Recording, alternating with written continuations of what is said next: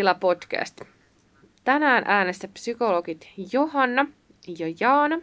Ja meidän tarkoitus olisi vähän puhua siitä, että millainen se luonnon merkitys ihmiselle on. Ja lähdetään liikkeelle siitä, että, että tota, kysyn sulta Johanna, että miksi luonto on ihmiselle niin erityinen?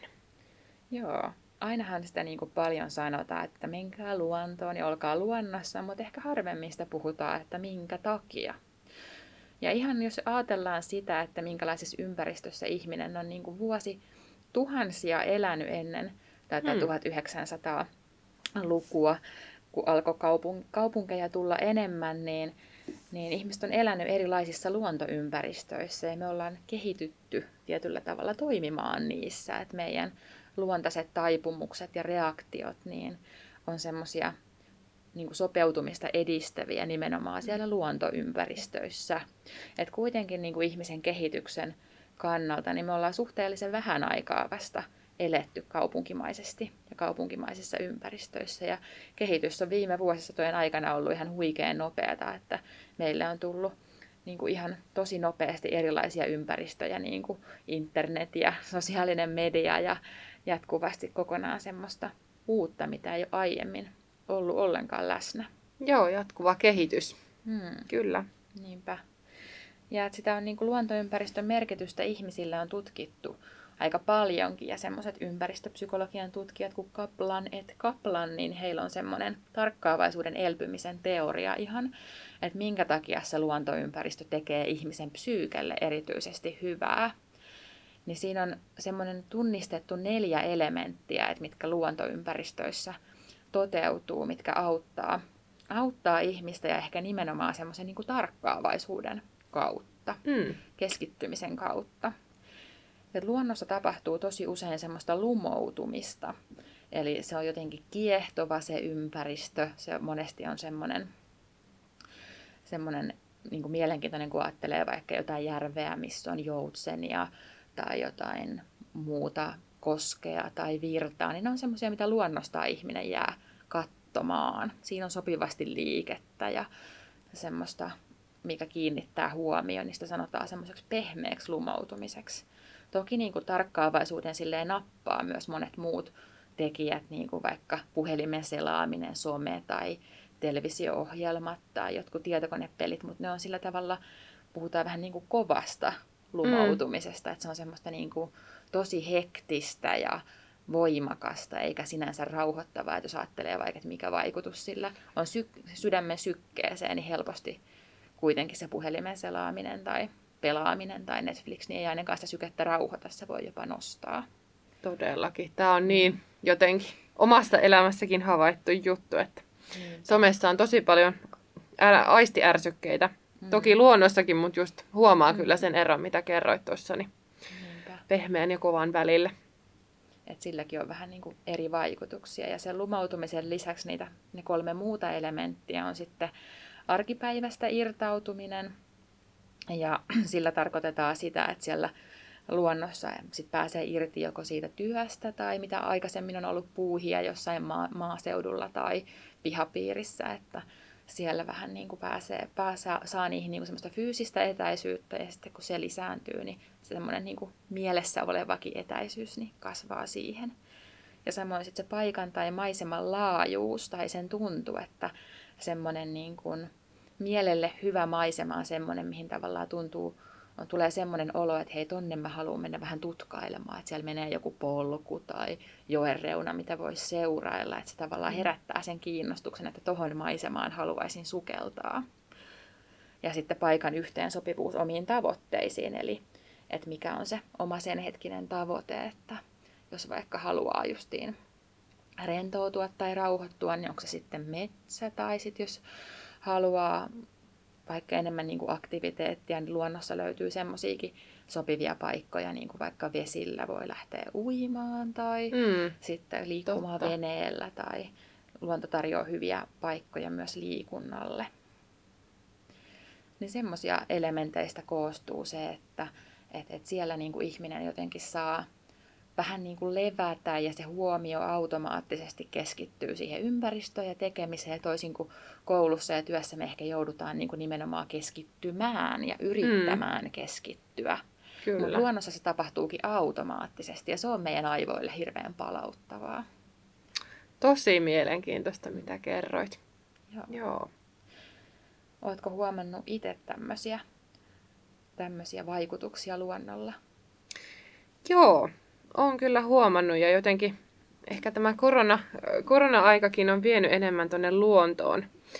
Vaikka kaupungissa asutaankin, niin jotenkin se suunta on koko ajan sinne luontoon päin, että huomaa kyllä sen vaikutuksen, vaikutuksen siinä omassa olemisessa ja hyvinvoinnissa. Ja just kun kerroit sitä, että erilaiset ympäristöt niihin erilaisiin tavoitteisiin vaikuttaa tai jotenkin se eri, erilaiset maisemat on niitä, mitkä siihen hyvinvointiin vaikuttaa, niin itse huomaan kyllä sen, että jos tunturimaisemaa pääsee kattoon, niin sitten niin jotenkin sielu lepää ja mieli lepää ja mm. murheet kaikkoo siellä kyllä, että, että kyllä sillä on valtava vaikutus sille mm. hyvinvointiin. Ja sitten semmoinen toinen juttu, mitä on tutkittu, tämä liittyy nyt niin kuin ehkä enemmänkin vähän liikkumiseen, mutta mm. on puhuttu semmoisesta niin kuin optisesta virtaus, virtauksesta. Se on vähän semmoinen hankala sana, mutta sillä tarkoitetaan sitä, että kun ihminen on liikkeessä, eli kävelee tai juoksee tai pyöräilee, niin mehän huomataan silloin, että meidän niin näkökentässä se maisema vaihtuu. Mm. Niin ihminen on niin kuin kuitenkin rakentunut toimimaan liikkeessä, niin se on ihan huomattu, että ahdistuneisuus lievenee silloin, kun me ollaan, lievittyy, kun me ollaan liikkeessä, ja ehkä ongelmanratkaisukyky paranee. Ja sitä voi myös vähän sitten niin kuin arkijärjellä kuvitella, että jos tuolla vaikka kävelee kaupunkiympäristössä, niin siinä on helposti taloa talon perää. Se maisema mm. ei ehkä samalla tavalla vaihdu, kun siellä luontoympäristössä siihen ehkä helpommin tulee semmoista aitoa vaihtelua, niin Kyllä. se on semmoinen yksi mekanismi, mikä, mikä siellä luonnossakin toimii. Ja mä vielä ajattelisin tälleen ihan ihan arjen havaintona, että sitten kun metsässäkin ne äänet on kaikki niin erilaisia, linnunlaulua tai muuta mm. semmoista rauhoittavaa, että sitten tuolla kaupunkiympäristössä on varmasti Kyllä. myös semmoista Kyllä. työmaamelua tai kaupungin niin muita ääniä. Että... Siinä voi ehkä niin kuin palauttaa taas siihen, että monesti ne kaupungin äänet on semmoisia, mitkä niin kuin jotenkin ylivirittää tai Joo. herättää meissä semmoisen stressireaktio, missä syke nousee, että hei, mikä toi ääni oli. Niinpä. Ja pitääkin niin kuitenkin reagoida. Tai sitten luonnossa ehkä enemmän se just linnunlaulu tai vedenliplatus on semmoista, mikä herättää semmoisen, että täällä on turvallista ja hyvä Kyllä. olla. Joo, ihan jo tuulestakin tulee mm. sellainen. Joo. Niinpä. Joo. No tuossa vähän jo sivuttiinkin sitä, että, että miten sitten tämä kaupunki ja luontoympäristö, tai millaisia eroja niissä on. Mutta miten sä, miten sä ajattelet, että mitä eroja niissä kaupunki- ja luontoympäristöillä siihen ihmisen kokonaisvaltaiseen hyvinvointiin on? Niitä on tutkittukin itse asiassa tosi paljon, hmm. nimenomaan ympäristöpsykologian alalla. Ja niitä on ihan hirve, hirvittävä määrä havaittu, ja ne on itse asiassa yllättävänkin suuria. Et vähän noita, mitä sivuttiin, niin on just se, että ihmisen on helpompi keskittyä luontoympä, luontoympäristöihin kuin kaupunkiympäristöihin. Sitä sanotaan semmoiseksi tarkkaavaisuusvääristymäksi. Eli tarvii niin kuin vähemmän ponnistella siihen, että kiinnittää siihen ympäristöön huomiota, missä sillä hetkellä on. Ja se on todettu, että niin kuin luontoympäristöissä olemisen jälkeen niin ihmisten mieliala on keskimäärin myönteisempi kuin mm. mitä se on kaupungissa oleilun jälkeen. Ja samoin on tehty tutkimuksia verenpaineen ja sykkeen osalta, eli on ihan mitattu tämmöisin fysiologisiin mittarein sitä, että minkälainen verenpaine ja syke on niin kuin luonnossa kävelyn ja kaupungissa kävelyn jälkeen, niin on havaittu, että verenpaine ja syke laskee ja rauhoittuu. Rauhoittuu luonnossa, mistä voi vetää vähän sitä johtopäätöstä, että sillä on myös stressiä lievittävä vaikutus. Ja sitten on tutkittu myös tarkkaavaisuustehtäviä, että kun joko on katsottu niin kuin kävelty joko luonnossa ja kaupungissa tai katsottu kuvasarjaa kaupungista tai luonnosta, niin ihmiset keskittyy paremmin. Eli keskittymiskyky paranee ja tämä sama on havaittu myös ihan niin kuin lapsilla, joilla on todettu ADHD tai ADD. Kyllä. Eli tavallaan luonto toimii lääkkeenä jopa keskittymisvaikeuksiin. Että mitä ehkä ajattelen, että on tänä päivänä vähän alihyödynnetty Kyllä. keino. Ja varmaan sitten just se, että mitä lapset ehkä itse toivoo tekevänsä. Esimerkiksi mm. nyt ehkä omassa työssä näkyy paljon se, että lapset tykkää pelailla, mm. jolloin ne saa just sitä niitä kovia kokemuksia sitten sen somen ja television tai muiden pelien avulla, mutta että la, lasten on tärkeää käydä siellä pihalla leikkimässä, luonnossa leikkimässä, Kyllä. oleilemassa, niin Niinpä. tutkitustikin. Kyllä. Ja samoin kuin tarkkaavaisuuden suhteen, niin muistia on tutkittu myös numerosarjoilla mm. eri niin kuin kaupunki- ja luontokävelyn jälkeen ja myös siinä työmuistissa tapahtuu edistymistä tai että työmuisti on laajempi luonnossa oleilun jälkeen. Ja kognitiiviseen suoriutumiseen ja aloitteellisuuteen on myös mm. tutkimuksia, että jotenkin ajattelen, että tämä on niin kuin ihan tosi merkittävä, varsinkin opiskelijoille Kyllä, nämä tutkimustulokset, että, että sitä omaa opiskelumenestystä ja motivaatiota ja aikaansaamista voisi myös parantaa siellä luonnossa liikkumalla. Kyllä. Ja tietysti tässä on niin kuin myös se, että, että niin kuin missä tahansa asiassa niin niitä vaikutuksia ei ehkä ihan huomaa sen yhden mm. luontovierailun jälkeen, vaan että semmoinen pitkäjänteisyys siinä, että säännöllinen luonnossa oleilu niin kuin muutaman kuukauden ajalla niin voi ehkä alkaa sitten huomata. Toki nämä tutkimukset on kyllä tehty ihan niin kuin yhdellä luontokäynnillä, että semmoisia niin kuin pieniä muutoksia voi huomata, huomata hetikin.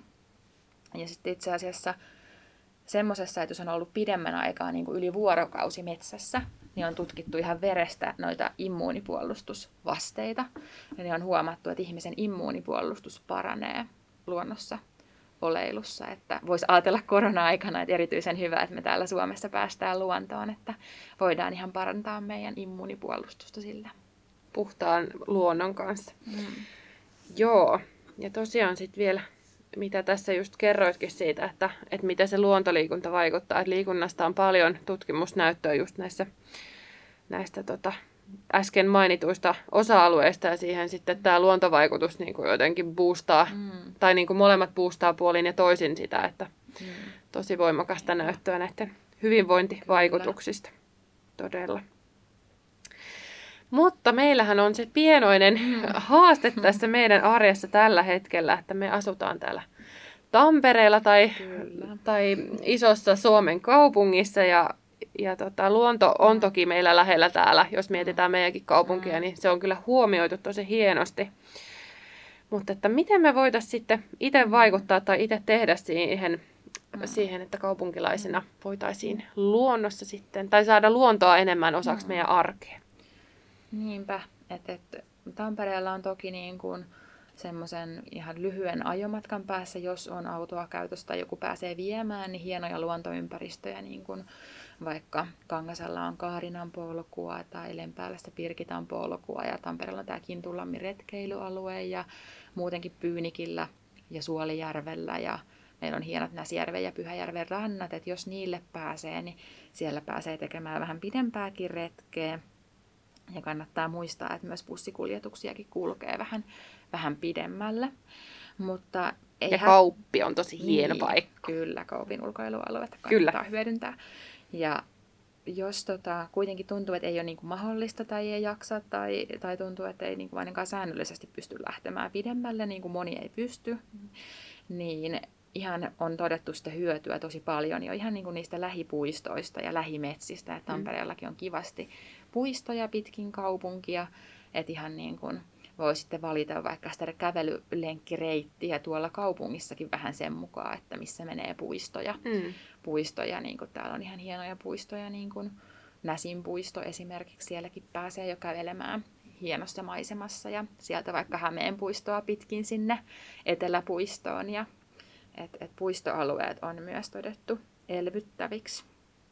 Ja sitten jos ihan tarvii olla kotona tai vaikka on sairaana tai, tai et, et tykkää sen oman liikuntansa, että on niinku joku semmoinen laji, laji, että se toteutetaan sisällä tai kuntosalilla, niin sitä voi niinku sitä luontoa myös tuoda ihan niinku kotiin tai työpaikalle, että, että niinku, et sama, osittain sama vaikutus syntyy myös ihan siitä, että minkälaista maisemaa katsoo ja voi vaikka hankkia kotiin luontoaiheisia tauluja tai julisteita – ja viherkasveilla on todettu myös samansuuntaisia vaikutuksia, että sinne kotiin, kotiin voi sellaisia hankkia, hankkia ja saada vähän semmoista elvyttävyyttä ja, elvyttävyyttä ja luontomaisuutta ihan mm. vaikka omaan huoneeseen. Ja sitten rentoutuessa voi vaikka katella luontovideoita tai luontodokumentteja tai kuunnella Spotifysta luontoääniä tai YouTubesta. Että esimerkiksi niin kuin ihan huomaan kyllä sen, että itse tykkään katsoa avaraa luontoa ja on kyllä aika rentoutunut olo monesti sen jälkeen, kun on katsonut tosi mm. hienoja luontomaisemia maisemia siellä, että joskus kannattaa ehkä kokeilla sellaistakin sen tavanomaisen Netflix-sarjan sijaan. Joo, se on ihan totta. On havainnut kyllä ihan saman, saman vaikutuksen. Ja tosiaan noin viherkasvit on jo semmoinen, semmoinen asia, mikä on tuonut kyllä kotiviihtyvyyttä ja just sitä luontoa mm. lähemmäs sinne kotiin. Että niitä on nyt ripoteltu pitkin kotia jo mm. joka paikkaan, mihin niitä voi tuoda. Mm. Joo, paljon taas mm. tutkimustietoja ja näyttöä siitä, että miksi se mm. luonto on tosi tärkeää meille ihmisille ja millaisia vaikutuksia sillä on meidän hyvinvoinnille kokonaisvaltaisesti mm. kauttaaltaan. Niinpä. Eli miet- kehotetaan miettimään, että miten sitä luontoa saisi omaan arkeen ja sen voi just tehdä oman näköisesti, että ihan pieni juttu voi olla vaikka se joku juliste tai kuva tai viherkasvi omaan huoneeseen. Kyllä. Mm. Mielentila podcast kiittää. Kiitti, moikka! Moi.